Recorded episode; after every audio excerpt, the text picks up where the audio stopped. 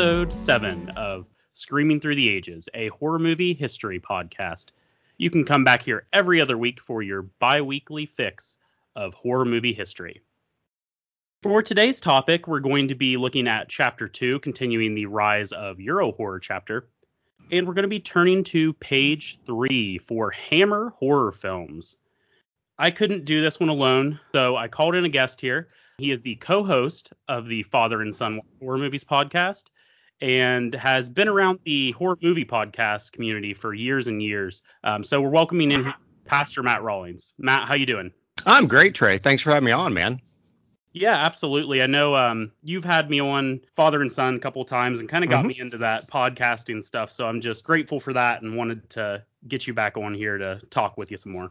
Well, yeah, I appreciate it. Like I said when we were off air, you're knocking it out of the park, man. I love what you're doing. Love the podcast. I will apologize ahead of time for my wife's puppies who are who are right now running around me, chasing each other and growling. um, it's like Benny Hill chasing the girls from the old British TV show. Um, so I will apologize for that ahead of time, but I appreciate you having me on, man. Oh, absolutely, and I appreciate the compliment there, Matt. So we're gonna we're gonna kind of do like a broad overview of Hammer horror on this episode. Like I said, I think a couple episodes ago, I'm trying to make this into if we get into a topic, it doesn't always have to be a straight on biographical topic. It can be just kind of like this variety show. We're getting a topic and we're getting some different categories here and there. So, Hammer is what we're going to focus on today in the history of Hammer films. And Matt, if you'll allow me, I'm going to go into a little bit of a brief history here and just chime in whenever you hear something interesting or you'd like to talk about. And we'll get that set up and then we'll kind of go into the films. Go for it. So, in 1934, we had William Hinds, who went by the stage name of Will Hammer. He founded Exclusive Films with Enrique Carreras, and Hammer was born as a subsidiary of Exclusive. Now, Hammer only made five films before they went belly up in the British film slump of 1937. Exclusive, though, the parent company survived, and they cut a deal with ABC Cinema Chain to provide them low budget films. Now we get to 1947 and they reformed Hammer. They go on to release their first film under the new version of Hammer in 1948. Early on, Hammer focused on adaptations of radio dramas that were popular in Britain at the time. Mm-hmm. They wouldn't really get into horror for a little while. I mean, it would be until 1955 when they went and adapted the popular TV series at the time, The Quatermass Experiment, into a feature film and that would be their first kind of toe in the water of that sci-fi horror. Yeah, and that's still, yeah, a, I mean, the Quatermass, you know, kind of TV series and the films and so forth, still, you know, really resonate in in Britain, kind of like the way that maybe we would look at a 50s film like uh, Invasion of the Body Snatchers or something like that. That that really hit home in Britain. Yeah, and have you seen any of those um, film adaptations, Matt? Uh, yeah, but a long time ago. Um, it's okay. been a while. My introduction to Hammer, uh, you know, I was born in 72, and probably when I was four or five, there was a station out of Cleveland, WSAZ, and okay. they would have a horror movie host called Superhost. And for some reason, even though he played horror movies, he wore really bad Superman outfit. I don't know what that was about. And they would usually play Universal horror movies during the day, and then they would he would come back at night on Saturday nights, and that's where they would play like either a Corman like 50s 60s movie or a Hammer horror film, and that's where I was, and that's probably the last time I saw one of the Quatermass films. Okay. Yeah, I checked out one this week, and unfortunately, I think I checked out the wrong one for me. I checked out Quatermass in the Pit, yeah. And that one just didn't I I kind of found it a little slow and a little plodding and it didn't really get to much until the very end of the film. Now, I think I made a mistake and I think I should have watched the first film in that one because mm-hmm. I was seeing some clips from that and I was in the premise and I was like this sounds pretty interesting. So, I think I might go give that one a shot, but specifically the Quatermass in the Pit did not work for me. So Yeah, and I think I think Shout Factory released both of those Quatermass films that still exist on, on on Blu-ray, if I if I remember correctly. But a lot of those early Hammer films go that way, right? I mean, like mm-hmm. this past year, I rewatched The Abominable Snowman of the Himalayas. Oh yeah, and with Peter Cushing, and it's black and white. You know, and of course, Hammer's thing, I'm sure we'll get to this, was we're going to reintroduce the monsters, but in color, right? That was their yep. big, big deal. Yep But the abominable snowman of the Himalayas, and I'm I'm one of those people like Wolfman from HNP. I don't believe in Bigfoot, but I want to. Yeah. yeah. Like, no, really, same, same. Yeah. It's like I want to live in that world. I just don't believe that world exists. Um, so I was excited to see the movie, and it's a slog, man. It's it's kind of yeah. slow. Yeah. Um, fortunately, though, I know they would pick it up definitely with their as they yeah. got deeper into their releases, and but I think that's a big thing, and we'll get into that here in a little bit. Let's let's jump back and get through this so we can really get to the good stuff here, Absolutely. Matt. So jumping back a little bit, I know they both um, Enrique and William invited their sons on board, and the four of them would become the directors of this company in 1949. Um, and they would move into the exclusive offices and rename them Hammer House, famously. So we've got a family business here, which is really cool that we have this family production studio. Then in 1951, they set up the other piece to their puzzle when they purchased Down Place and expanded it into Bray Studios um, where they would go on to shoot many of their feature films, and this would be a famous location for Hammer Films. Yeah, I mean, it was.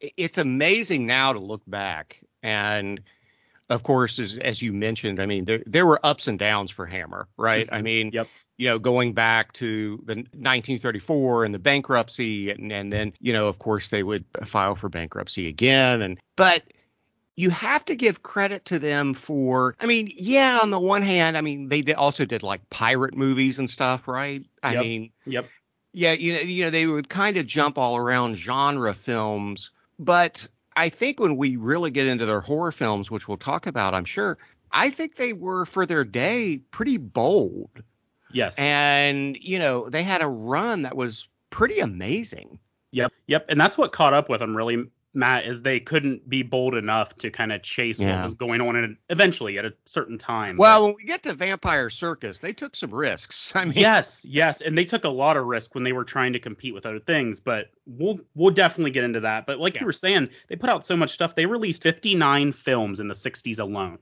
Wow. Under Hammer. Wow. So that should tell you. And like you said, they jumped all over the place with different genres. Horror was their main thing, and the horror, um, the classic monsters specifically, but they went all over the place, like you were saying. It's it's across the board what what genres they were covering at the time. Right, even drama. Like I mean, I know that some people list it as horror, but like Rasputin the Mad Monk is is really more of a historical drama than it is a horror film. Yep, I wanted to catch that one, but I couldn't get that one in. I I've always been fascinated with Rasputin, but it did seem like it was much more of a drama. So I was like, ah, I'll check it out, but maybe later.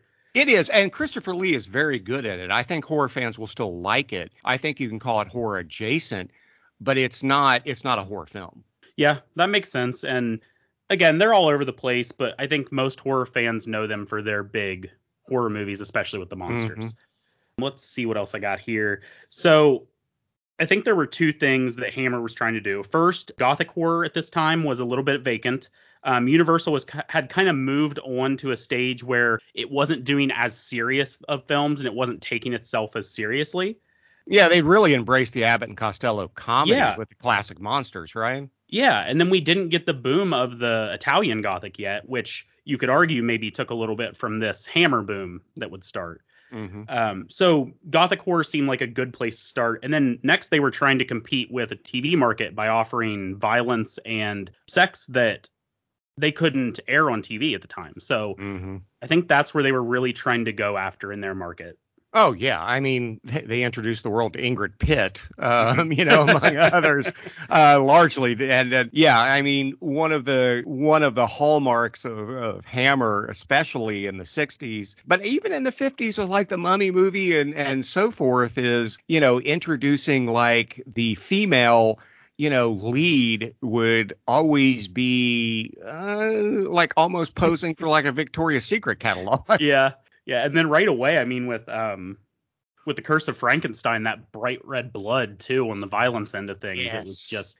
Which, speaking of that, that would be their first, I would say, their true horror film would be The Curse of Frankenstein in '57. Mm. I know this was also the first time that we'd get Lee and Cushing on screen together because Lee was very much an unknown at the time, from what I understand.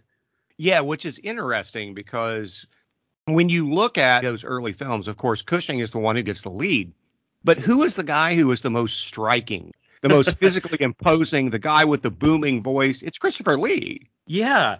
and I've I'm I've got some notes down here somewhere, but Christopher Lee has especially there was a period of time in the 60s there where he was in a few films and his look is just so striking. Um oh, I know definitely like with the whip in the body with uh, the Bava film, but yeah. I think like in um, Taste of Fear or Scream of Fear and in The Devil mm-hmm. Rides Out for sure, he just had oh, this yeah. striking like put together English gentleman look about him and you just couldn't get that like the you know the dark eyes and it's just I really love the look of Christopher Lee and it kind of sticks out. Well, he's just he's also just so physically imposing. Oh yeah. yeah. His entire life. I mean, even when you get to the bad Star Wars prequels and the Lord of the Rings and all that kind of stuff, I mean, to the day he died, he was just a physically imposing individual. Yes. Very tall, and that's why they picked him for the Frankenstein role, right? Is because he was just this imposing figure. Mm-hmm. Yep. Yeah and I know with Frankenstein they had to tread very carefully um, to only use things from the novel. They couldn't do anything that was in that 1931 movie because Universal was threatening legal action at the time. Yeah, which they would continue to do even through Monster Squad and everything else. Yeah. Yeah. But this would still, with everything that was kind of divorced from that movie, this would go on to be the most successful film of that year in Britain, according to what I read here. Oh, and wow. that that meant Hammer was just off and running, right? They've got they've got this breakout hit in the UK at least, and it, I think it would give them momentum going forward. Oh, absolutely, and, and it's a great movie. I mean, if you one of the things I love about Hammer's Frankenstein series is, you know, it largely tracks, right? I mean, mm-hmm. one of the complaints that a number of people have, critics have, like with the Friday 13th movies or whatever franchise, is that there's no rhyme or reason to them. You can't put a timeline together that really makes sense. But with the Frankenstein movies with Hammer, I mean, it seems like they really tried to kind of like follow one after the other. I know there are some leaps there, yeah. but generally speaking, you can watch all of those. And what are there, seven or eight of them of the Frankenstein Hammer movies? There's a lot. I think that's second to Dracula, right? Of the amount yeah. they've done. Yeah. Yeah. And they were especially cramming in the Draculas at the end there in the 70s. I mean, you uh-huh. just had a, yeah, a whole spate of them. Um, but with the Frankenstein movies, you know, with the I think the exception of one, you've got Peter Cushing as the doctor, and you know they they really I think do a pretty good job considering, of course, that audiences back then weren't tracking because there's no internet, they're rarely yeah. shown on TV, you know, but I think they did a pretty decent job of keeping up the storyline. Yeah, absolutely. I 100% agree with you there. And that's another trademark of the Hammer stuff as you go through and if you look at their, let's say you just go to Wikipedia, you look at their filmography and you'll see out here in the notes section all of these different, you know, fourth entry in the Dracula franchise, fifth entry in the this franchise, second entry in this trilogy. Like they tried to make these contained type of stories, and I don't know if that was coming straight down from Hammer or if maybe as fans had kind of looped them together like that later. But you could tell that these films clearly fit together. Yeah, I mean, even I know there are oddities. Like you got, was it Dracula, Prince of Darkness, where Christopher Lee refused to say any lines? Yeah, um, yep. yeah. I mean, that's that's a little odd, um, especially after the horror of Dracula, where he's pretty verbose. Mm-hmm. Um, but uh, uh, still, you know, like yeah, there are outliers to be sure, but compared to what we get with franchises in like the 80s and 90s, it's much more compact. I absolutely agree because all of our favorite slasher and those type of franchises just go in completely crazy directions and they'll do all kinds oh. of one-offs and you can't keep track of the continuity and no, I mean Friday 13th part 2 and 3, I mean, and I love yes. both those movies, but you know, Jason goes from having long hair and skinny to being a bald WWE wrestler overnight. Yep. Yeah, and then he goes into space. So and eventually he goes into space. Everyone went in. All the great slashers went into space except for of course. Michael Myers, but which John Carpenter tried to do, he just couldn't get green lit. yeah, that's a tough pitch meeting. Yeah, uh, it is. uh, let's uh, let's finish this up here and then get into the films. You mentioned Horror of Dracula, and I want to get into that too because that's another pivotal point here. Is Horror of Dracula would release, and I think that's their next horror film after The Curse of Frankenstein. Mm-hmm. And the vitriol that got from critics propelled this movie so far that it would even have international success. And at that point, Universal executives took notice and they made their entire back catalog available to Hammer, and Hammer Horror is born, essentially. Wow, I didn't know that. Yep, and they got all kinds of money coming in from U.S. production studios. I know I, would watched one the other day, and it had the 20th Century Fox logo, I think, in front of it. So that might have been The Devil Rides Out, but which is a great movie, by the way. Yes, yes, absolutely, and we'll we'll definitely talk about. You know what? Let's just talk about that right now, Matt. The Devil Rides Out, because this is one of my. I know this is Christopher Lee's favorite Hammer film. Yep. Personally, the one, the one he said he wanted to be remade with modern special effects. Yeah. Yes. Yeah. So, what are your thoughts on The Devil Rides Out? I, I, absolutely love it. And I love it primarily because of the acting. I think the acting's really strong in this. I, you know, and I think you can say that about a lot of Hammer films. Mm-hmm. Uh, you can say that about The Mummy. You can say that about the entire Frankenstein series. But I I really appreciate the acting in the Devil Rides Out. And I can see why Christopher Lee, that was, you know, near and dear to his heart. Now, of course, that tagged him with the label of that he was an occultist and all this other kind of stuff. I saw an interview with Christopher Lee once where somebody asked him if it was true that he had like 10,000 books on the occult. And his answer was, Are you kidding me? I'd have to sleep in my bathtub. Um, he said, I have a few. He said, I don't have 10,000. He's, you know, but he just went back. He just thought that that that particular film of all the ones he made, especially for Hammer, was just you know really well made, and and, and I agree with him. Yeah, that would uh that turn him into the Dave Doctor Shock Becker of occult books, right? Yeah, exactly. As um, many DVDs as Dave has, DVDs and Blu-rays. That's how many occult books he has. Yeah. Yeah, but you know what, Matt? That's the part I find the most interesting and I like the most about this film because I love these films that kind of delve into the occult and deal with these maybe cults and trying to foil these cults. Mm-hmm. And I love all those scenes. I love the portrayal of what I'm assuming is the devil in this, right? Yep. Yeah, I love that. I just like the image of when they give a form to it. I like a lot of the image of just the the robes and the ceremonies and all that stuff. And mm-hmm. I think that mm-hmm. really separates it. Unfortunately, you know, this would come out the same year as Rosemary's Baby. Yeah. But and I was looking earlier, 68 was a pretty strong. They had some pretty strong films there. Oh my gosh, Night of the Living Dead, Rosemary's uh, Baby. Yeah, yeah. Some great, Witchfinder General. Um, d- yeah, and didn't wasn't it was it 68 or 69 that Dracula's Risen from the Grave came out? I think it was 68. It might have been 68, yeah. Which has one of the most, uh, you know, which is a Hammer film and the Dracula, you know, corpus and and I remember seeing that as like a six year old. And still, that opening scene resonates with me when you've got a corpse hanging from a church bell. Yeah. I mean, it's just for 68, that was really gutsy. And that really struck me. I remember seeing that as like a six year old going, wow.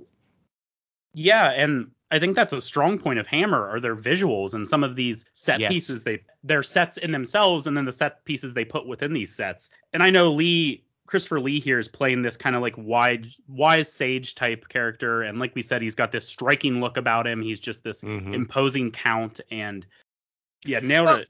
He's just an imposing figure period even when he's yeah. in a bad movie. Yeah. I mean, even like one of my least favorite James Bond movies is The Man with the Golden Gun. I just don't think it's a very good movie, but he's great in it. And or even one of my favorite so bad it's good movies, uh, Howling 2, Your Sister is a Werewolf, where Christopher yeah. Lee is in it and he, he's he's great at it. I mean, he's great in everything. I don't. I mean, Trey, what can you name a bad Christopher Lee performance? No, I don't think so. I mean, even when yeah. he refuses to speak any lines, he's still good as an imposing figure in the background. So yeah, exactly. He was just a great actor. I think that was, you know, Hammer. Of course, luck is a factor in anything in the entertainment industry. I mean, it it it, it always is. Um, no one, you know, the old line is no one seeks to make a bad movie sometimes you get actors in a bad mood or whatever, and and you, eh, you just have bad chemistry. But think of the luck Hammer had by landing on Cushing and, and Christopher Lee. Yeah, absolutely. And you get to guys that can just play off of each other, and both would go on to be in. Well, I mean, I guess both of them were in the Star Wars franchise. Yeah. But both of them would go. I think on- Cushing got the better deal out of that one. Well, but yeah. yeah. I was just that kind of just kicked in my head like. Yeah. Yeah. I've seen that's a bad movie. Maybe Christopher Lee is in, but he is not Yeah. bad in it per se. No, he's not. Um, but then Lee would go on later in the early aughts and be in one of maybe the most successful fantasy franchises of all the time, Yep. is in Lord of the Rings movies. So Right. But they just, I mean, they landed on two actors who not only were great and were willing to do genre films, as both Cushing and Lee did, un, you know, until they died, but also were great friends, and you can see the chemistry between them. yeah, absolutely. And I mean, count. I don't know. I don't have the total number of roles they were in together, but they had to be in probably a majority of the Hammer films, right? Together, at least the Yeah. horror offerings together, or one one or the other. There are a couple that I know that one or the other were in, but I yeah, their chemistry is great. Everything you say, I you said it very well. Well, it was just like um, they did a 1972 picture. I think it was a, for AIP called Horror Express, which Yes. is Yep. which is kind of a um, would you agree? Kind of a twist on the thing from another world. I mean, that's kind of Yes. what it is. Yep. And you know, Peter Cushing's wife had just passed away, and Peter Cushing, unlike you know most actors, was you know just madly in love with his wife and was very devoted. And when she died, he considered just retiring. You know, he considered getting out. And it was Christopher Lee who went to him and said, "No, you know, Peter, you've got to stay busy. You need to come do this with me. Let's let's go be together. Let's hang out. We're friends. Let's go let's go do this movie." And it was Christopher Lee who talked Peter Cushing into continuing to act. You know, we never would have had him in Star Wars if Yeah. it hadn't been for Christopher Lee going to him for Horror Express of all things and going, "No, you you, you got to keep going." And and he did, you know, well into the, you know, in the 80s as far as I remember. Yeah, and you make a good point there. And yeah, they're usually playing adversaries, but they're such great friends in, in real life. And I can't think of there's not that many actors that I would want to sit down with for just hours and listen to them talk about their Mhm. experiences. And those two, I think I could. You know, some so many seem like they're just so full of their own BS that you you have to cut through it. But I think that Christopher Lee and Peter Cushing just seem like genuine people. Uh, yeah, absolutely. And and despite the fact that now I know some people have questioned this, but other people say no. Christopher Lee, according to some sources, was a true World War II hero, like a commando going behind like enemy lines Really? during World War II. And yeah, when he shot the Howling 2, he received like a hero's welcome because he had the reputation as a guy who parachuted behind enemy lines to kill Nazis. Wow. Yeah. That's amazing. And that just makes me respect him even more. I didn't know that. Yeah, I did Yeah. not know that. Yeah, some people have questioned that and said, "Ah, no, he's kind of he kind of he kind of overhyped that." But it's one of those things where I've heard podcasters go, "Ah, he overhyped that." It's like, okay, you parachute behind enemy lines, you Oh, know, and take out Nazis, which nobody disputes he did. And it's like, wow. I mean, the guy was an authentic hero. So I, yeah, I, I completely respect him. But he also had a reputation just as Christopher Lee, I'm talking about, as just being very kind to people on set, which is rare for an actor of that stature. And in fact, there were times where both Peter Cushing and Christopher Lee, from what I read, they were offered scripts from Hammer and one or the other would say no and and the executives like well we're not going to make it without the both of you and so one would go the other and go okay we know the crew they need a paycheck let's go do it Oh, that's awesome. Yeah. That's that's great. And yeah, going back to what you said, yeah, if you're parachuting behind enemy lines in World War II or any conflict, Yeah. I don't I don't care how many or what your accolades are. You're you've already earned my respect there. yeah So exactly yeah, that's that's some great bit of trivia there, Matt. I really uh I really appreciate that that they're kind to their staff and I think it was seen as we t- talked about earlier that it was a family run production company. It seems like it Mhm. was more of a family. You'd probably have a lot of the crew and cast working together in these films. Yeah, I don't think that you have anything like that until yeah, I mean, well, maybe Corman in the 60s and 70s. hmm Um but even Corman, you know, he had that motto that if you make two good films for me, you never have to work for me again, uh, which was true for Joe Dante and so many others. But I think that uh, you have to get to kind of Blumhouse Mm-hmm. to get kind of something comparative because you've got Jason Blum and Ryan Turek and you know those guys and they're pumping out movies you know again and again before you kind of see that kind of camaraderie Mm-hmm. um, and I, I think that's really cool. And you know, uh, so you've got Cushing and Lee were really good friends in real life. They were good to the crew. You know, I've said this. Yes, there are troubled productions that can make good movies. You know, Casablanca was famously a mess that ended up being a great movie, but those are rare. I've been on enough film sets to know that if the cast and crew are getting along and they genuinely like each other, you're going to get a better movie. And I think Hammer showed that because even if you get to lesser movies, the lesser, you know, Dracula movies or, you know, whatever, the legend of the seven golden vampires or, you know, what, whatever, where they said like, Hey, Kung Fu is big with the kids. Yeah. You know, it still kind of works. And I think it kind of works because the, the cast and crew just got along so well. Yeah. And you know the problem with that, Pastor Matt, is that if that came out maybe ten years later, that might be a pretty big cult film hit. The uh, Well, yeah, I mean that's basically what John Carpenter was kind of doing, you Yeah. know. Yeah, but yeah, it, it- well, well, we could also say the same thing about Captain Kronos. I mean, that was oh yeah, if that had been made ten years earlier, it would have been a huge box office hit. oh yeah, yeah. Love Captain Kronos. Um, I don't care if it's got all the swashbuckling cheesiness in it. I love that movie. I do too, but uh, you know, if it had been in the '60s instead of the '70s, Yeah, yeah, I think it would have been a hit. yeah. Well, I think we get to that point where they're just kind of throwing stuff at the wall to see what sticks, almost in the 70s. But even I think I actually like a lot of their output of the 70s. It's very weird, a lot of the films, and they're not maybe the same magic and the same um, feeling of those earlier films. But I like that they're not afraid to take risk and to go off in different directions. Yeah, which which they did. I mean, like, like I alluded to earlier, Vampire Circus has a lot of nudity.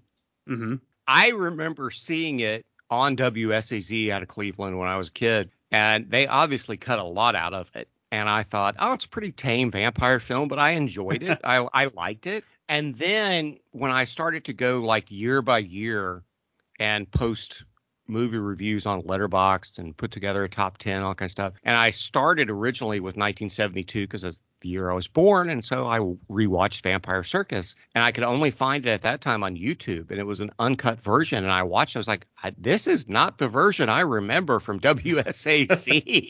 there's, there's a lot of nudity and there's a lot of stuff in here I don't remember, but it, it still works. But that was pretty gutsy in 1972.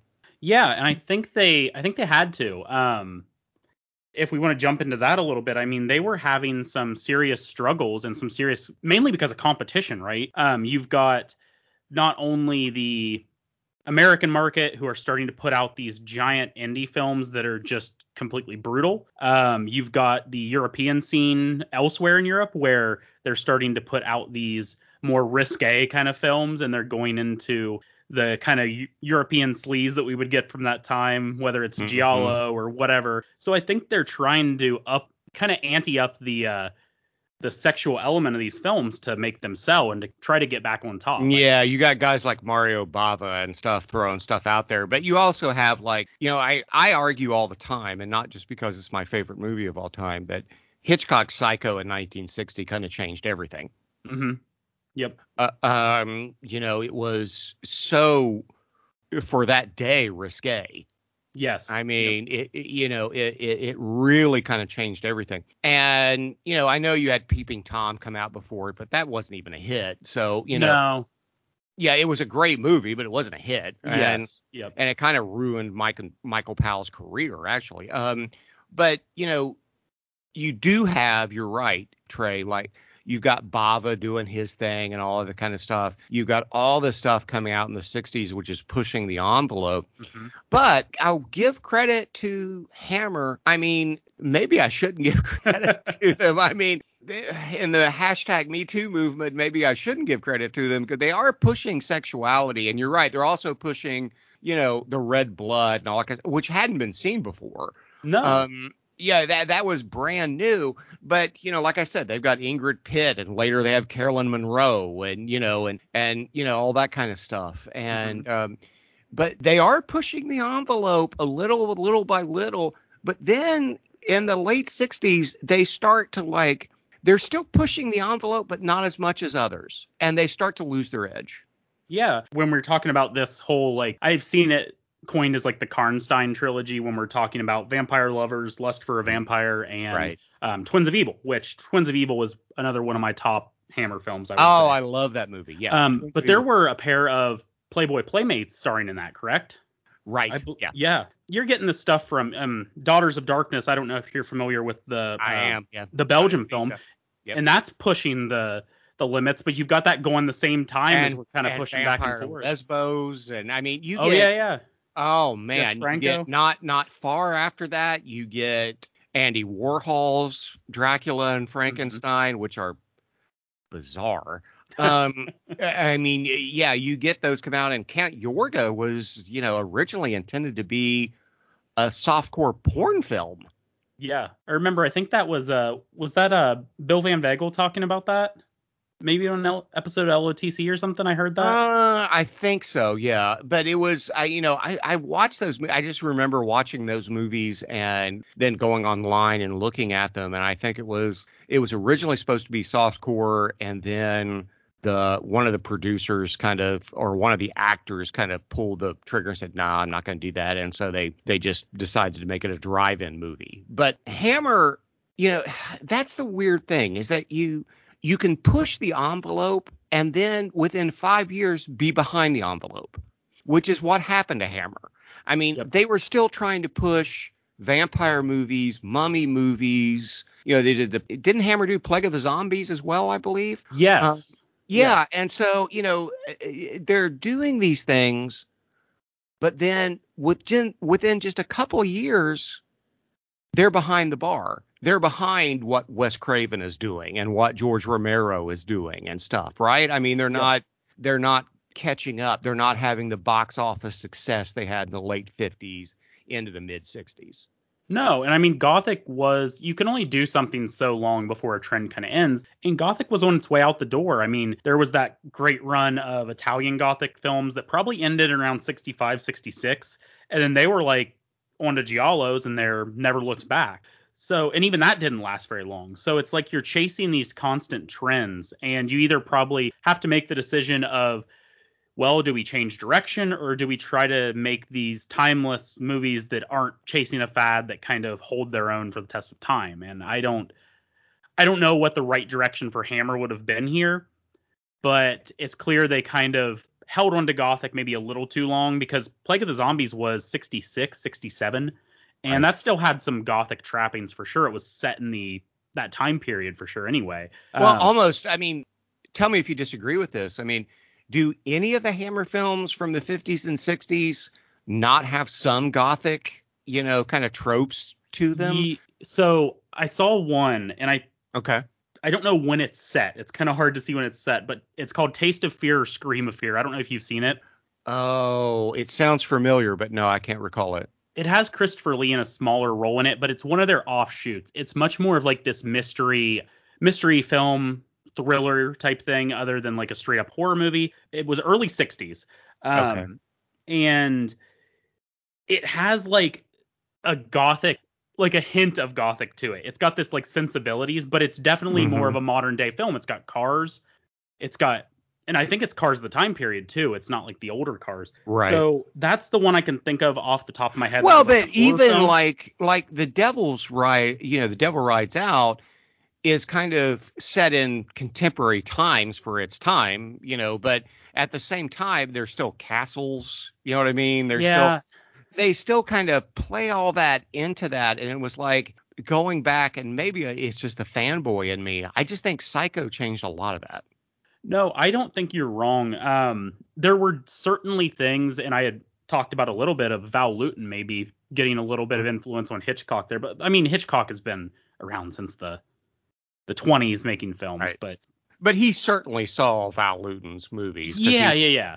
That. And and I'm I'm a huge fan of the podcast you did on that. I'm so glad you shed light on that because I think Val Lewton is underrated as Oh, a filmmaker. And you know, I mean, i i show me a scene before the 1950s that is as terrifying as that scene where the daughter's outside the door in the Leopard Man. Oh man. Yeah, yeah, that gets you, doesn't it? And oh my gosh. Uh and Lewton is such uh, his films are so strong, even the ones I'm not a huge fan of, I still enjoyed. Yeah, well, And- even like Curse of the Cat People is like it's more of a fantasy, hmm but it's still a really well made film. yeah, it's a good film and the cast is great and Yeah. I I think he does he did a lot of he was pushing the boundaries, right? Without necessarily I don't think he showed really blood in a film until like Isle of the Dead, which was later in his career, but he was still pushing the boundaries of this tension and the terrifying scenes. So I'm sure Hitchcock saw that, but Hitchcock kind of amplified it across the entire nation Yeah, when he put out Psycho. yeah. The kind of mythos is that you know Hitchcock was jealous of what Corman was doing, and he was going to try to replicate it. Maybe that's true, but you know, having read so many biographies on on Hitchcock, Psycho just seems like. even more than North by Northwest or or The Man Who Knew Too Much or Vertigo. Well, maybe Vertigo. Um, it, it seems much more within Hitchcock's psyche. I mean, he just Yeah. he was a dark individual, hmm and and so I think when Hitchcock, you know, when he put his money where his mouth was to do Psycho, I just think it changed so much, and I and, and change always takes time. You know, you have to look back like at least ten years to see where the zeitgeist has kind of changed. But I think that what Hitchcock did with Psycho was slowly change the atmosphere of film and especially thrillers or horror movies Mhm. so that by the time Hammer is in the late 60s, early 70s, and they're still doing vampire movies and Frankenstein movies, it's like because of Psycho, in my opinion, the, the populace had moved on to more realistic horror. Yeah. And and and and I just don't think they caught up with that. If Hammer had gone, you know, said, okay, we need to do a serial killer movie. We need to do like what Hitchcock would do with Frenzy. We need to do something like that. yeah. I think they could have remained financially viable because you know you look at like the 70s. Yeah, there were a lot of vampire movies, a lot of vampire Mhm. movies. But how many were really successful? Yeah. Not, there's I don't know if there's that many classics from the 70s. No, I mean John Badham's Maybe Salem's Dracula from 79 Yeah.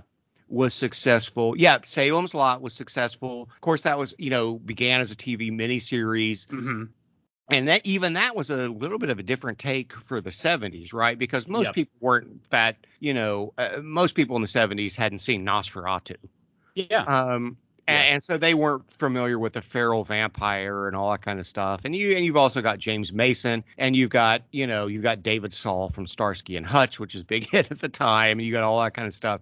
But they're not. There are a lot of vampire movies in the 70s, but there are not that many successful vampire movies in the 70s. Yep. And so Hammer was just falling behind. I mean, they just in the 50s, and I would argue into the very early 60s, they were ahead of the curve and then they just kind of fell off. They kind of became a slave to their formula, which will kill you in entertainment eventually. Yep, absolutely. And I gotta I gotta echo what you were saying about Hitchcock. And I know um, Dr. Shock and I had talked about on our episode about Hitchcock trying to go get some book rights to these French authors who would eventually sell their rights to make the film Eyes Without a Face. Mhm. Um, so Hitchcock's kind of take, and that's an unflinching movie too. And I think Hitchcock's Yeah. kind of seen that, and the authors at least. I don't know if he saw the film, but he's liking those authors and their true to life kind of horrors, and he's taking that. And just like I had said, do we get um, Halloween or Black Christmas without the Giallo? Do we get the Giallo without Psycho? And I agree. I don't think we do. I, I think that's the DNA, right? I, I, think that's how it follows. And I mean, yeah, you can go back to say, well, there was M, you know, there was that kind of stuff. There was, you know, you can go back, but yeah, but none of those films made the cultural impact that Psycho did. And yeah. that really hit home. And I don't, I just don't think that the family, as you said rightly at Hammer, got that. And it's true there were a lot of pale comparisons that didn't do, you know, exceptionally well. The sadist and straight jacket, you know, and all that yeah. other kind of stuff. You've got those films that really tried to replicate it but couldn't. And so there were a lot of people like, well, but that's because it's Hitchcock. But Hitchcock just changed the game. I mean, it, it just it, it turned, and you get to the 70s and I know there's The Exorcist. I know there's The Omen. I, I get that. But in the 70s, what is the recurring theme in really popular horror movies? It's realism. It's mm-hmm. Jaws. It's you can argue this is realism, but they're you know based on real events from the medieval ages. The hills have eyes. Um, it's it's that kind of thing. It's the Amityville horror, which was supposedly based on true events. It's that kind mm-hmm. of stuff. In the 70s, you get you know much more horror is based in realism. It's it's going into the unknown. It's the yeah. stranger. It's it's the Texas Chainsaw Massacre, right? It's it's that kind of stuff. And Hammer just didn't keep up with it. Yep.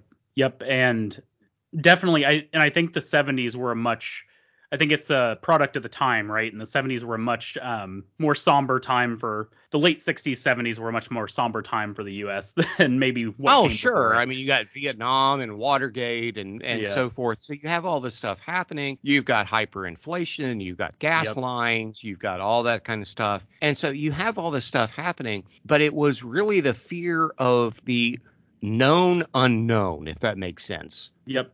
Yep. And you know, and Hammer just didn't keep up with that. But eh, to give Hammer its due, I mean, going back and rewatching, and and Shout Factory has you know re-released a lot of this stuff. And by the way, I don't have a sponsorship from Shout Factory, but I would take one to help put my son through college. Um, when I go back and I look at the Hammer films of the 60s, and The Devil Rides Out is a favorite, but also looking at Brides of Dracula, mm-hmm. or looking at The Curse of the Werewolf, which is a movie that makes zero sense. Oh my, that yeah. I mean, you know, we we did a thing. Jackson and I did a thing on Retro Movie Geek uh, last year where we called in during the pandemic and did a mini review of Curse of the Werewolf. It was yep, like I remember that. yeah, if you want to see a, a werewolf a, after a 10 martini lunch, um, yeah. you know, so Oliver Reed was such a notorious drinker. It, it, the movie makes no sense, but my gosh, here's one thing I have to say about all Hammer horror films. It looks beautiful. Yep. I mean, those films look gorgeous. For you know, whether whether it was Terence Fisher or Freddie Francis or whoever was the director, those films look amazing. Uh, right down from the the sets to the costuming to everything, um, to those bright colors of those early on, it just has its own kind of distinct look, and you can kind of tell that from Europe in general, right? Is a lot of European films, which have of course, a lot of European films at the same time Hammer was doing color were still in black and white. But when you move into that Technicolor, it kind of pops off the screen and it kind of adds another layer. But I think, like we were talking about before, the atmosphere in those Hammer films is yeah. just palpable. And even in that Taste of Fear I was talking about, now that you're saying it, I think it was set in this like big old mansion. Mm-hmm. And you always get that kind of stuff there. So yes, absolutely agree. Yeah, they oh man, you, you have to give credit where, you know, credit is deserved. And with Hammer, the production design was always on point, makeup was always great for the time, cinematography was amazing. I mean, these were still low budget films, but they looked amazing. And you know, it, you can't compare anything to them, honestly. I mean, other than maybe Hitchcock. If you're looking at most films from the 50s or 60s, horror films, you're looking at genre films, and you're comparing them to Hammer. I mean, if you're going to compare, who are you going to take? Yeah. No, I absolutely agree. And I think it's, again, it's a style all of its own. You can compare it to anything, but there's nothing quite like a Hammer film, I would say. Especially. No, and even eh, with some of the special effects for the day, I understand yeah. for the day. Uh, go to the horror of Dracula, mm-hmm. you know, and where uh, Peter Cushing grabs a curtain, and Christopher Lee's leg dissolves. It yeah. looks great. And you know what? Even um, some of the weirder now we're talking weird. Um, Dracula AD 1972. Yeah. The which effect, does at least feature Caroline Munro. Yes. that it. You know what? That one kind of won me over by the end, but that is a weird movie. It's um, a weird movie, yeah. But the death of Dracula in that is so spectacular, and I love it. It's like he's almost dissolving away, and it's just so, and it's just this. It just doesn't cut away, and it shows you kind of this violent like changing from flesh to bone and it's that was very good in that so the effects are always kind of on top there i think yeah and i'm embarrassed i don't know who did most of the effects um, for those movies no. off the top of my head but man oh man were they good for, yeah. you know again for the day and i you know i i've said this again and again on my own podcast i don't mean to belabor it but um you look at a lot of films, especially from the 80s. You take slashers from the 80s, which we both love, right? Mm-hmm. Yep. They're almost better seen on VHS than they are Blu-ray. Yeah. Yep. You can see the uh, Kevin Bacon scene there in Friday the 13th kind of come apart. Yeah, the higher the definition gets. Yeah, exactly. But you know, with those films, they still feel kind of charming. I mean, yep. they they don't. You know, I don't think they're dated. I think that they still look fairly good, uh, even mm-hmm. on Blu-ray, because I have some of those from Shout Factory on Blu-ray, and I'm like, yeah, you, of course you can see that it's kind of you know stop motion, okay, all that kind of stuff. Mm. But I think it looks better than some of the practical effects. And all right, listeners, forgive me than some of Tom Savini's effects in the 80s. uh, and I don't want to say anything bad about Tom Savini, but no, I, I don't either. Think, but and maybe Matt, tell me if you um, think this is maybe fair or not. When we get into those slashers and we're looking at them, maybe how much of this is the element of in the Hammer films, we do have this maybe a family and they're kind of they all know each other and they want to put their all into this craft. I'm not saying they do all the time, but I think that might be the prevailing thing here is some of those slashers were cash grabs. We love them, we still watch them, yeah. but you could tell that they weren't putting the the time and the attention into those movies as maybe something like a Hammer would be. Oh, oh, absolutely. I mean, yeah, they're oh man, I hate to slag any slasher from the 80s because it's such C and D. But yeah, there there was a period where a lot of filmmakers were like, well, let's go do a slasher because that will get me an agent and maybe a DGA card. Yeah, no, and, it makes sense.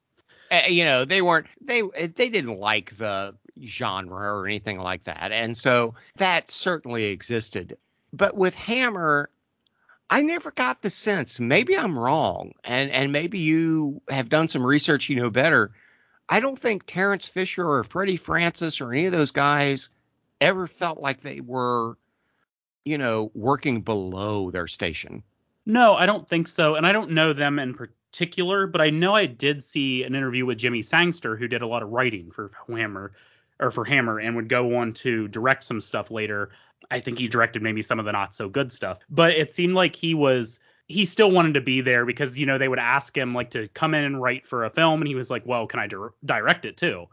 And there was this story where they were like, "Okay, well, let me get back to you in about 30 minutes or so and they went and called someone mm-hmm. and came back and were like yeah you can come on and direct it so yeah i think i think there's a sense of that definitely matt yeah i just you know i tweeted out a couple months ago i said you know one of the problems with friday 13th the the franchise Mm-hmm. which you know Jackson and I did a, a, review of the entire franchise. I said, but you know, part of the problem was they had these people coming in who were just they were just trying to get their DGA card.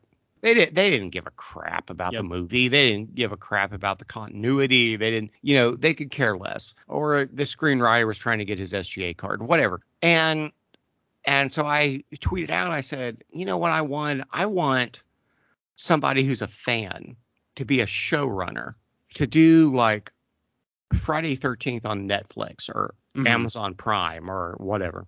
Yeah. Kind of like And the Chucky series that came out, right? I haven't seen it yet, but I hear great things from that when Don Mancini was back in charge of that. Exactly. And I said the person I wanted to do it, I said, you know, um, you know, the guy who did the Hannibal series, which I think is amazing still. Mhm. I said, yeah, I want him to, and I tweeted and he tweeted me back and said, I would like that. um, and I, you know, I didn't expect that, but you know, I, I want that. But one of the things, so let's, if we can, if you don't mind, if you compare Universal to Hammer, mm-hmm. when you watch the Universal films, uh, which I love, mm-hmm. they're all over the place. Yes. Yeah, especially once you get past the originals in a series. Oh my gosh. I mean, you know, how many times is Lon Chaney as the Wolfman? You know, he's dead, then he's alive. His father's British, you know. Uh, he's got I like had, yeah, I've got a lot of trouble getting past the originals on those Universal films, Matt. Like I love the originals, and then I go Yeah. watch some of the sequels, and I'm like, ah, yeah. So I'm with you there. Yeah, and it's but with the Hammer films, and I'm repeating myself a bit, but I mean, there's a little more continuity there. Yeah, and I appreciate that. I appreciate any time Yeah.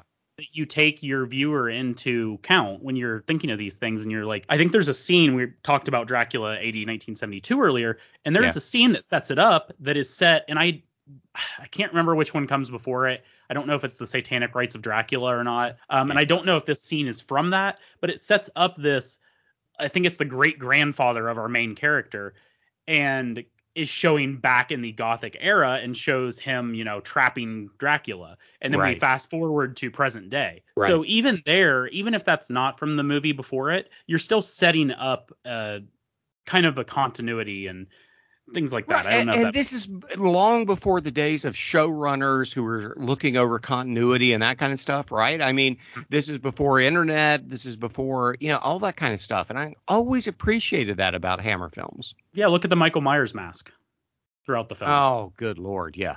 Um just for an example and I Uh-huh. don't think you would think something's that disconnected on any of the Hammer films from one to the other. And I've always complained, how can you not recreate that? Uh, I don't know. It's I mean, come on. If you have professional makeup effects artists, how can you not recreate that? But with Hammer, you know, God bless him and keep him. Okay, Christopher Lee is Dracula, you know, for most of the movies, and we're just gonna here's where we're gonna go, and we just gotta put fangs on him and and the red contact lenses, which by the way were very painful. oh, I can Um, imagine. Yeah, they look yeah, great, like- but very painful. Yeah, and you know they're doing that stuff, and with the Frankenstein movies, here's where we ended, so here's where we're gonna begin. With the Dracula movies, they do that largely as well. Um, it's like you know, here's where I lose respect for a horror franchise, where they pick up and they completely ignore the previous episode where it ended. You know, I don't mean to Yeah. sound like Kathy Bates in Misery, okay? He didn't get out of the cockadoodie car. But when they do pay respect to that, when they do go back and they figure out a way to go back to that ending and and do it justice, eh, to me that shows respect. Yeah. No, I I 100% that infuriates me when we go and even when and I know it happens because we can't get the same um, actor in there, but when we lose a character and they just replace them with someone else and just don't say anything about it. Um, and then another extreme, Matt, I told you I'd been watching some older films. I was working my way rewatching through the um, old Planet of the Apes movies. Mm. And with Planet of the Apes and Beneath the Planet of the Apes, that's the opposite effect where, you know, Charlton Heston didn't want to come back for as much. So they spend the first half of that movie basically putting a new character in the same exact situations that Heston went through for the most part. Oh man, So there's two extremes there, but I hate when they do something like that. I'm with you. I, I I do too. I mean, it's just you know, I, as a horror fan, show some respect for the horror fans. yeah. and and, and just you know go back to the last film it, it's so many horror films i watch especially sequels it's just like you didn't even watch the last one Yep. and, and, and come on and you know it just you know show some respect and go back and try to make sense of it and so forth. And that's what I really respect about Hammer, especially in the 60s. Yeah, absolutely. And you, so you said you've seen um, Plague of the Zombies, right? Yeah, a long time ago, but yeah.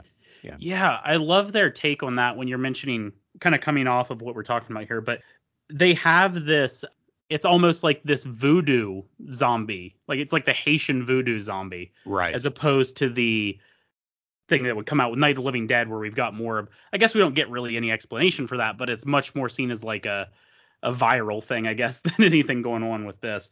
Right. But you just get it just feels like when you're watching one Hammer film to the next, even if they're not related in the same series, you just get some of the same themes and the same settings and things carried over. Especially here, there's this mill or it's a mine or something, and it's a really cool setting. It's kind of got that gothic, but not kind of gothic. It's kind of out in the country. So, but right. even between films that aren't related, I think you're seeing things pulled over from other films, if that makes sense. No, I do. Yeah, I I I think they did a very good job at that. I, I would be shocked. I don't know, but I would be shocked if like Terence Fisher and Freddie Francis and all those guys weren't friends who communicated with each other mm-hmm. um, and talked to each other about each other's films because I think they all really work well. I I think they work. Uh, I know I'm gonna get grief about this. I think they work better together than the Universal films do. You know, I kind of alluded to that before, but eh, during this last spooky season, I have the Universal movie box set and I kind of work through again all the Invisible Man movies, all the Mummy movies, all that kind of stuff. And, you know, I enjoy them, but they're a mess. Yes. Yep. Uh, you don't have to convince me on that. Like I said, I've I've had so much trouble with the sequels in those films. And yeah. as far as I'm concerned, yeah, there's been some stuff like Curse of the Werewolf, um, or things like that that I've popped on from Hammer. Well, I, good lord, She Wolf of London is just uh, god awful. But um, what, even with Curse of the Werewolf, even though that movie doesn't make sense to me, I always appreciated it. It just, huh, how do I say this? it appeared to me that Hammer really invested in it. Yes. Yes. And that's that's what I think I was trying to get across is I don't think there are some universal films that I despise and yeah. I don't think there's been one of those and I have not scraped the bottom of the barrel with Hammer for sure. I'm sure there's a bottom, but from what I've seen if even if it's like boring and not catching my attention, there are still elements of it that I really appreciate and really like. Yeah, agreed. I I just and yeah, and I haven't seen every Hammer horror film. I, I you know I I've probably seen ninety percent of them, but I mm-hmm. haven't seen all of them. But everything looked glorious. Everything, you know, yeah, at times there's overacting and that kind of stuff, but you also get that in A- AIP films and you know Corman yes. films. Yep. I mean, you get that from this kind of genre, but I just, as a former aspiring filmmaker who always appreciated visuals, because you know filmmaking is a well, it's a visual genre, right? I mean, it's mm-hmm. I always appreciated it, and I didn't always get this from Universal films that it just looked beautiful. Mm-hmm. I mean, and I don't use that term lightly. I think it looks beautiful. And yeah, they stumbled, they were lucky enough to stumble across Christopher Lee and Peter Cushing, mm-hmm.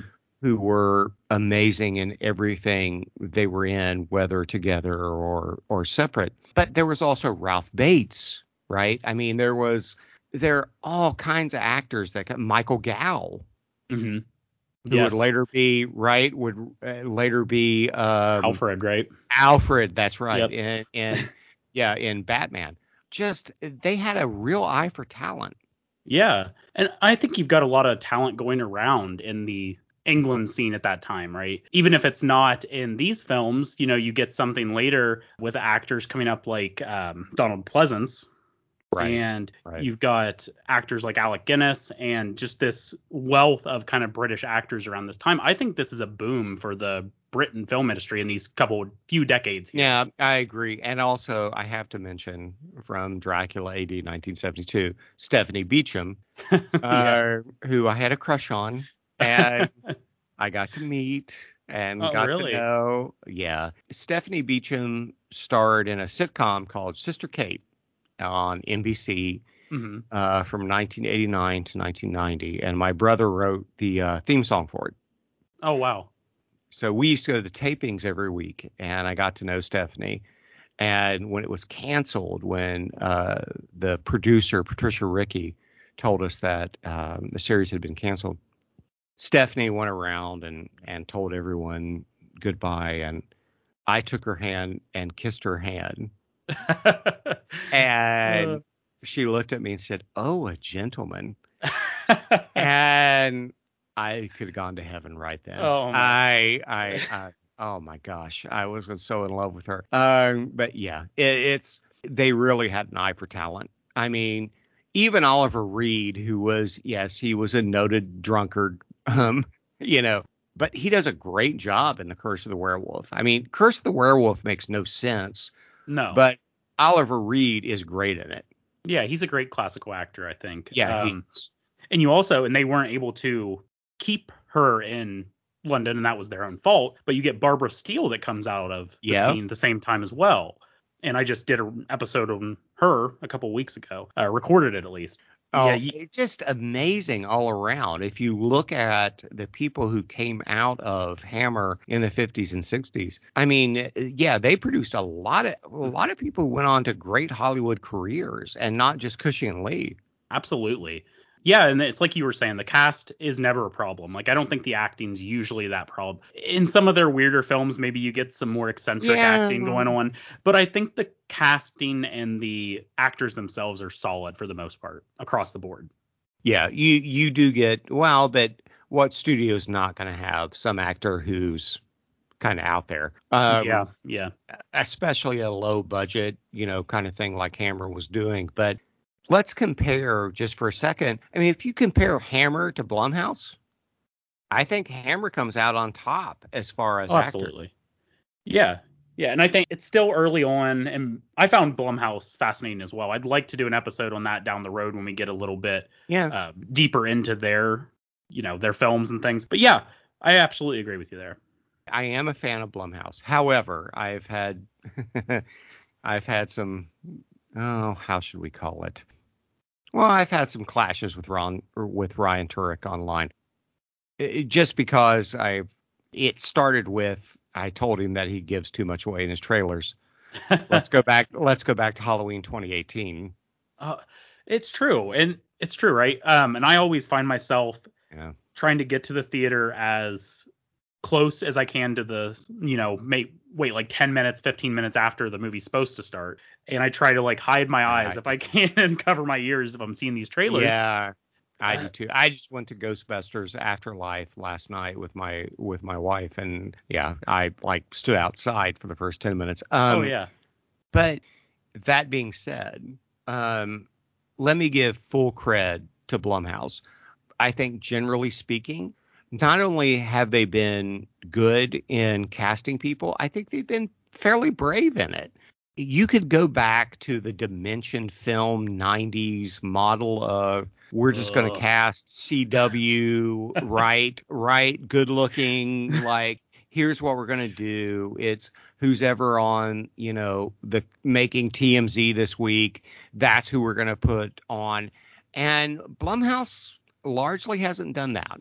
So I'm, you know, I'm I, I will praise them for that. But with Hammer, they didn't just put pretty people in their movies. Caroline Munro could act. Ingrid yep. Pitt could act. Absolutely. No, and there's something to be said for that, right? And especially like you were mentioning that late 90s, early aughts, you're just putting yeah. good looking people. And we didn't have that in the 80s. We didn't have that in the 70s. No. It wasn't just throwing a mm-hmm. good looking body in there in the film. It was more about, you know, the character. No, it was in the in the 80s. It was, are you willing to get naked? Yeah. Okay. you got a job. You probably have yeah. 10 jobs lined up. Yeah, exactly. Um, yeah. No, but I I can't disagree with you there. Let's pivot a little bit here, Matt. are there any? What are some of your favorite Hammer films? Are there any films you want to kind of talk about a little in depth here? Well, first of all, I do think I've mentioned this earlier. I think Vampire Circus is underrated. Yes. Um, and I think it's underseen. You know, Hammer was struggling at the time, but I think Vampire Circus is a really strong film. Yeah, and I, to your point, I didn't see that until it popped up on Shudder. What was that, like a year ago or a year yeah. and a half ago or something? Yeah, that was the first like that, time yeah. I had seen that, and Twins of Evil actually. And and Twins of Evil was an underrated film. Yeah, and I agree with you on Vampire Circus. I really like that. It's not one of my favorites, but I do think it's a really good movie. And then we had something I mentioned Twins of Evil, and there was that whole thing they called the um, Karnstein trilogy. Have you seen um, the Vampire Lovers or Lust for Vampire? You know what? Jackson actually bought me that. oh, really? Uh, yeah, he actually bought me that. Um, yeah, and it is very good. Yeah, no, I agree. Yeah, and I, I think Lust for a Vampire gets a little weird, but I I was watching that earlier a little week. weird. Uh, it gets really weird. And yeah. there's these like POV segments until you find out who like the vampire is in this movie. And uh, but there's this I don't know if you remember this, Matt, but there's this weird scene with this um, song playing, and it's talking about it's a pretty haunting song, but it's talking about like strange love or something like that, while oh. these two people are making love. Uh, yeah, I think I so do. weird. It's so weird. Yeah. Um, yeah. but it's, I kind of I kind of like that weirdness. Yeah, I just like I said, I kind of embraced the Captain Kronos and the those films that came out in the 70s and kind of their weirdness, and I've kind of gained a new respect, and that started with Vampire Circus and Twins of Evil. I think that's when they tried to be more edgy. I think it was a little too late. Yeah. And uh, you know that was, I think, the downfall of Hammer originally. Even though we should mention they have reemerged. Yes, and we will. And you know what? Let's go ahead. Let's. We've been dancing around this kind of downfall. You want to mm-hmm. get into some of the facts around this and what kind of the timeline was? Yeah, go for it. Yeah.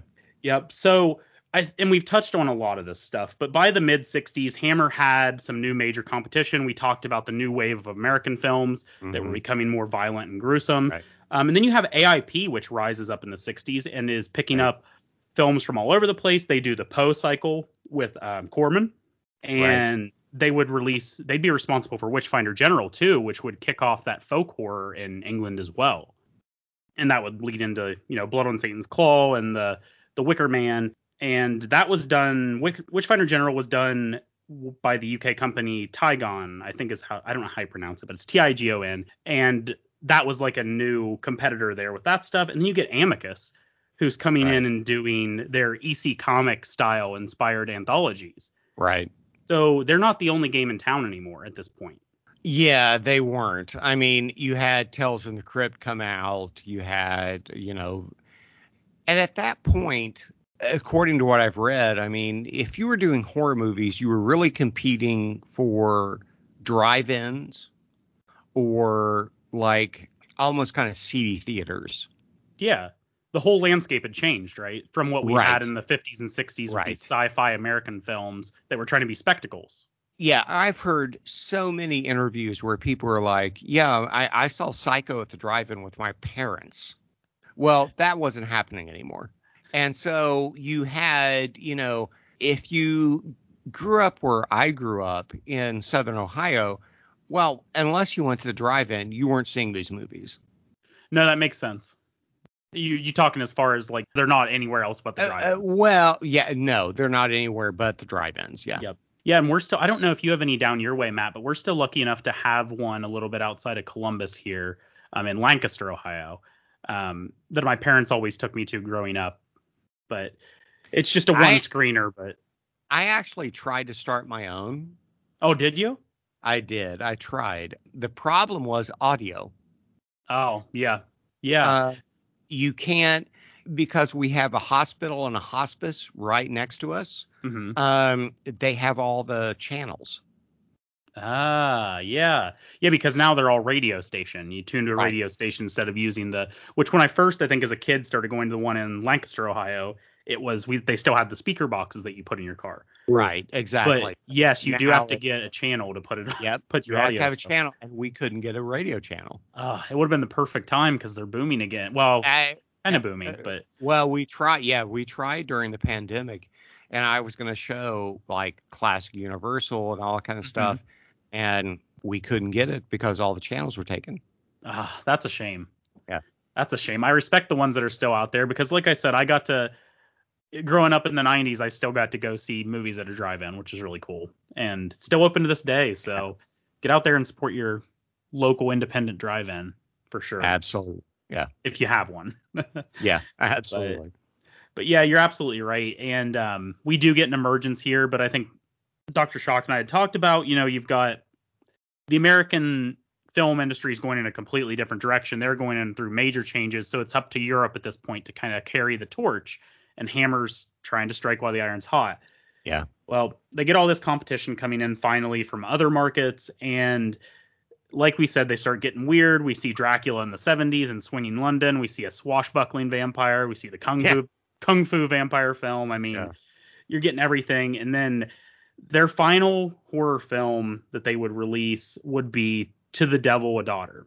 Um, Mm, which I have seen. Yeah. Yeah, not the greatest. Um, No. In my opinion. But and then they would go on. I think their very last film was a remake of The Lady Vanishes by Hitchcock.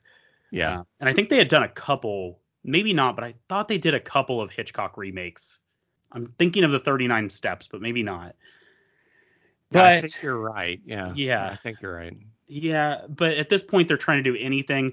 In 76, they actually launched the House of Hammer magazine, which was pretty popular in Britain. And unfortunately, it would only have one film that would come out concurrently with it that was a horror film. But I, from what I understand, they did some pretty good graphic retellings of um, there are some of their old movies, and they do articles on films coming out. I don't know if you had had any experience with that or ever heard about that, Matt.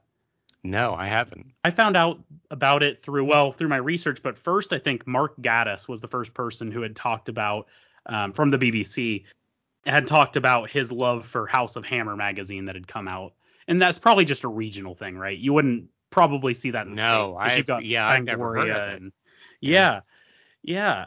Mark Gatiss is really really insightful. he had his own series, a short mini series with the BBC where he went over kind of the history of horror up until like the 70s and um, he did a specific European one, but he had talked about House of Hammer magazine in there. Yeah, I'd never heard of it.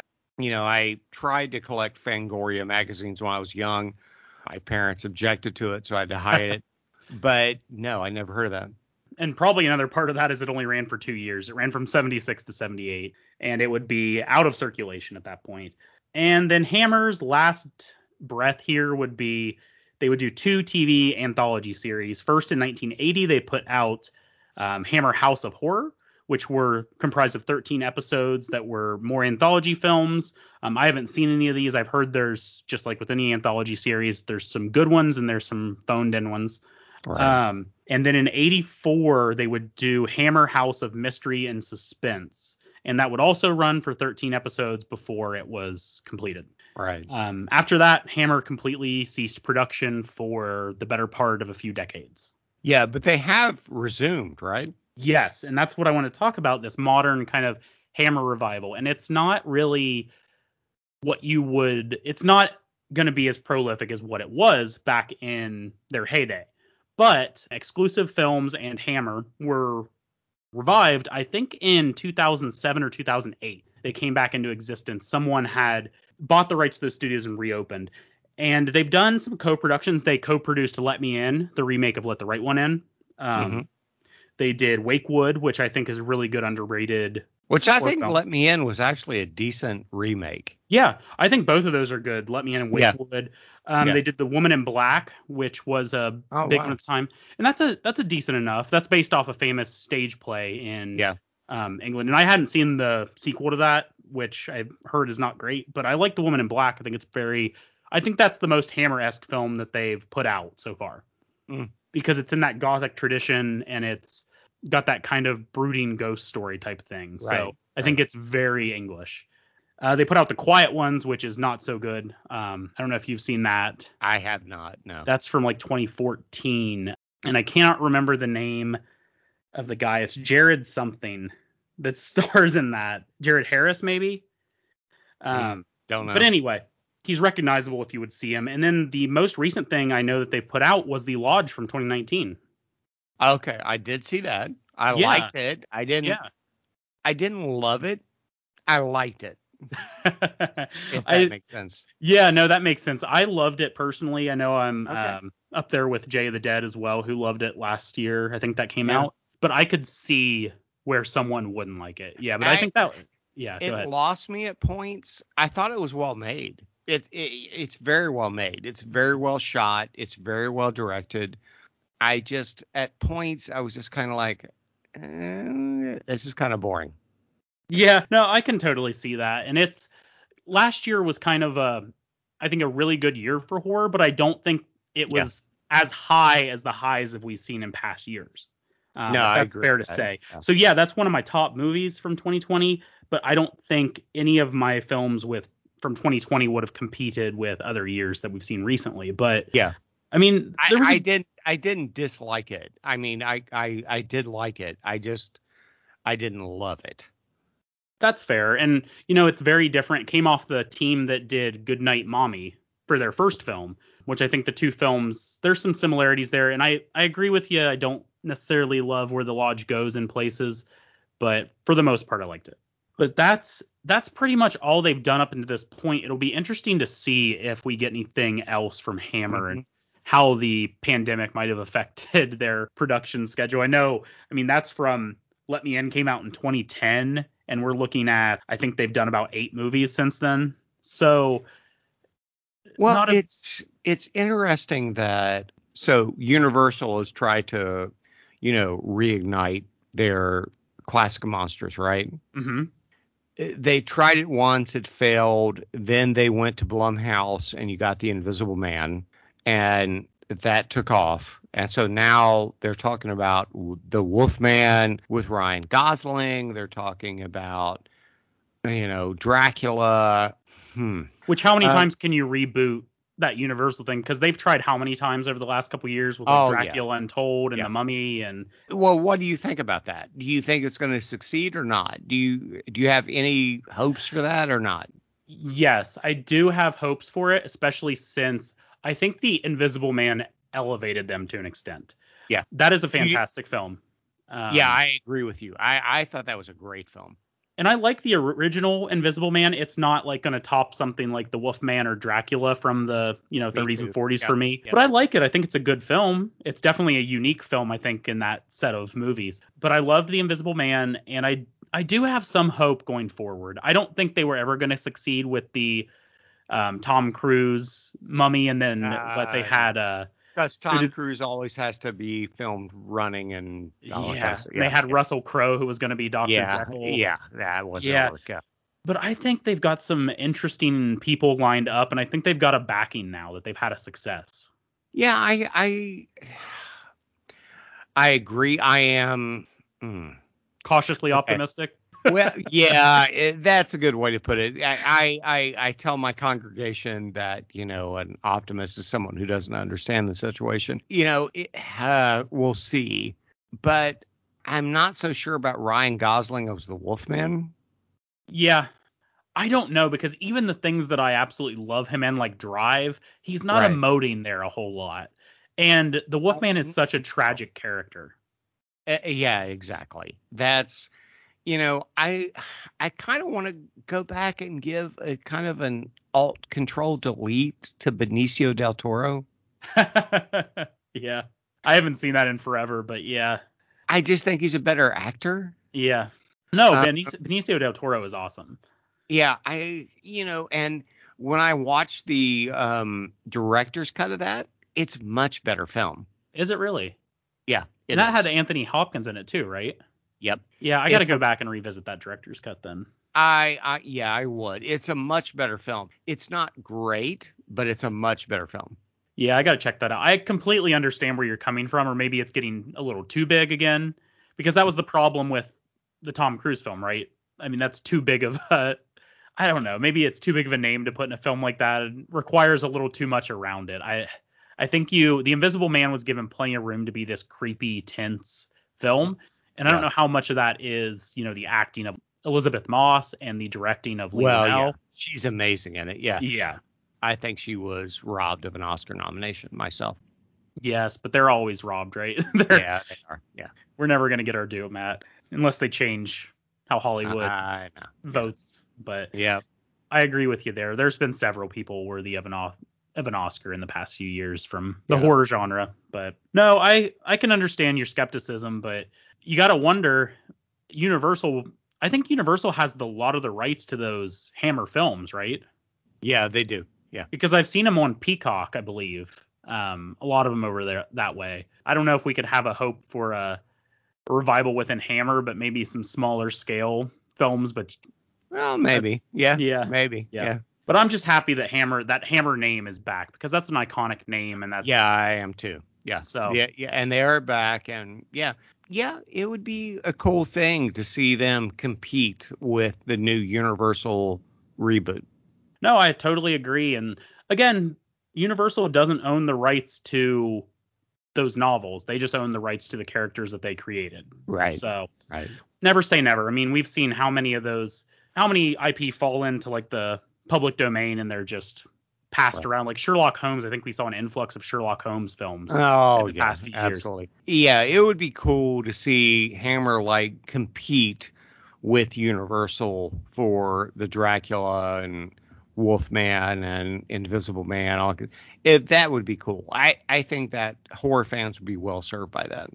Yeah, and I think there's room for that gothic horror element too, right? Because I don't think we're going to Sure. see gothic elements. I don't know, but I don't know that we're going to see a whole lot of gothic ele- elements come out of these new uh, Universal films. Uh, probably not. Yeah. Um, yeah, probably not. Yeah, Based it would be it would be cool to see Hammer do like kind of indie kind of thing. Yeah. Yeah, total agreement. So I think that's about all I had on Hammer. Again, we've kind of gushed over how we much we like their films here, and I I think that's true. I think they're so distinct and they have their place in the pantheon of famous runs of like horror studios or actors or anything like that. So anything else you want to add on Hammer here, Matt? No, other than just, you know, if you're listening to this, check it out. I mean, I, I understand if you were like your first horror film was Friday 13th Part 3 or whatever, and you're thinking, eh, you know, I get it. But go back and check these films out because it was really cool for me maybe it won't be for you, but uh, I think it will give you a perspective, if nothing else. And I think that if you know, if nothing else, and Jackson and I have talked about this a lot, the cinematography, the editing, all that kind of stuff. It's just it's so well done. Yeah. You know, I really appreciate what Hammer did. They really seem to love these movies. Yep. And so I beg you to check them out. Yep. And I would echo that absolutely because I'm and I've never really understood the whole point of like uh, you know, you you love the 70s and 80s movies but you don't really dive back any further than that. Um, I've never understood that because I've always been kind of historically minded and I like to see that older stuff and I know you're the same way, Matt. Um Yep. uh, but I was born in, you know, 1990 and I have no problem going back to 60s, 50s, 40s. And I just urge anyone, like any of these older films that I'm covering with Val Lewton stuff or some of that, those old Italian horror films in the 60s that are maybe a little more offbeat or something. I think you're doing yourself a favor if you go and check those out. And you're not going to like all of them, but there might be a few that stick out to you. And isn't that worth it to kind of get a couple hidden gems that you never had thought about watching that stick with you? Oh, absolutely. Yeah, absolutely. And so, yeah, yeah. Look, if nothing else, if you're a horror fan, you need to have some context.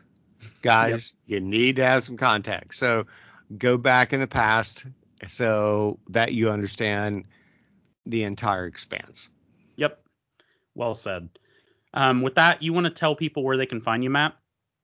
Yeah, I'm um I record a podcast with my son at at Father Son Horror on Twitter, fathersonwatchhorror.com. And so we're at 90 some episodes and Trey's on a couple of those and Yeah.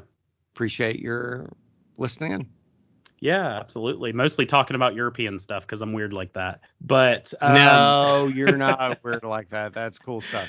Um, but yeah, no, I, like I said, I always appreciated being on your show. And if you haven't, I can't imagine if you're listening to this, if you haven't checked out Father and Son Horror, but go check it out because love that show. It's a great dynamic between yourself, who's much more experienced and watched all these films before, and Jackson, who's kind of discovering. And I love that period where you're oh, discovering yeah. horror and you're checking out these classics and you're loving these classics. And I can't, I remember when I was in that period, it just kind of takes me back to that. So it's an awesome show.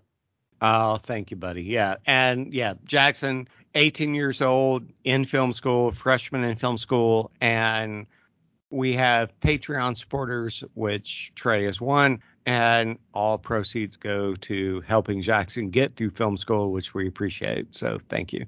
Yeah, absolutely. And I know I've been there pretty much since you guys opened it, but it's definitely grown. I've seen um, yeah. over there on Patreon. So that's good to get Jackson some more more yeah, funds. That's his job. That helps like get him food and stuff. So Yep. oh yeah. So definitely check that out. At least check it out. If you're not gonna support him, at least check out the show. Support him on Patreon, that is. This podcast can be found over on Twitter at Screaming Ages. I also have an email address at screamingthroughtheages at yahoo.com. And there's a website, screamingthroughtheages.com, where it hosts all of the episodes. And I want to thank you for listening. If you like what you hear, please go out there, share it with your friends, subscribe on your podcast feed. And until next time, keep your eye on your favorite podcast feed for your next bi weekly horror movie history lesson.